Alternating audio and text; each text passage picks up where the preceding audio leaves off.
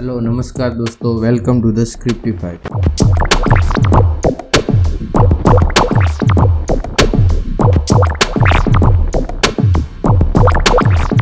नमस्कार दोस्तों, आपका स्वागत है हमारे न्यूज़ रिपोर्ट रिव्यू में। आज हम बात करेंगे कोविड थर्ड वेव के बारे में, जो इंडिया में आ सकता है। फ़र्स्ट मैं आपको बताता हूँ कि क्या रीजंस है थर्ड वेव आने के। फ़र्स्ट और मेजर रीजन ये है कि वायरस जो होता है, वो टाइम के साथ म्यूटेट करता है। म्यूटेशन का मतलब उसका स्ट्रक्चर चेंज करता है, वो भी एक्टिव बॉडी में रहकर। तो अभी इंडिया में सेकंड वेव आई थी, उसका नाम डेल्टा वेरियंट दिया था, पर अब according to W report third wave में जो वेरिएंट आएगा उसका नाम उन्होंने दिया है delta plus variant second reason ये है कि जो अभी हिल स्टेशन से लाइक मनाली और हिमाचल प्रदेश, माना जाता है कि वो अभी कोविड मेजर स्प्रेड आउट बन गया है अकॉर्डिंग टू न्यूज़ एक दिन में ही seven to eight lakh tourist visitors देखे गए हैं और कई लोगों को होटल्स भी मिलना मुश्किल लग रहा है क्योंकि सब फुल हो चुकी है। उस प्लेस पे लोगों को लगता है कि हमने वैक्सीन ले ली है, पर अकॉर्डिंग टू साइंटिस्ट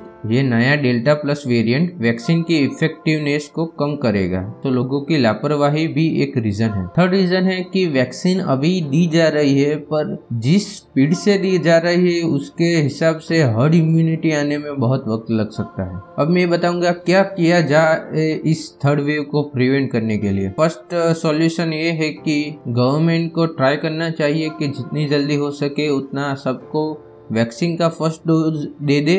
और लोगों को भी अवेयर होना पड़ेगा वैक्सीन लेने में। सेकंड सॉल्यूशन वो है कि गवर्नमेंट को अभी टूरिस्ट प्लेसेस पे सम क्राउड लिमिटेशन लगानी चाहिए और मास्क और वैक्सीनेटेड लोगों को ही परमिशन देनी चाहिए विज़िट करने के लिए। और लोगों को भी समझना चाहिए, जो सेकंड वेव में बेड ना मिलने पर गवर्नमेंट को दोष दे रहे थे, वो आज क्या कर रहे हैं? थर्ड सॉल्यूशन ये है कि और नई मेडिकल टीम्स ट्रेन करनी चाहिए और डेवलप करनी चाहिए क्योंकि हमारे पुराने जो डॉक्टर्स है, वो लगातार दो ईयर और तीन ईयर से इस कोविड ड्यूटी में है। सो वो भी ह्यूमंस है, वो भी फ्रस्ट्रेट हो सकते हैं। इसलिए उनकी जो एनर्जी है, वो डाउन चली गई होगी। इसलिए न्यू मेडिकल टीम्स उनको सपोर्ट कर सकती है। और हमारे मेडिकल डिपार्टमेंट अच्छा हो सकता है। अंत में आपको यही कहना चाहूँगा कि वैक्सीन लीजिए मास्क पहने रखिए और सलामत रखिए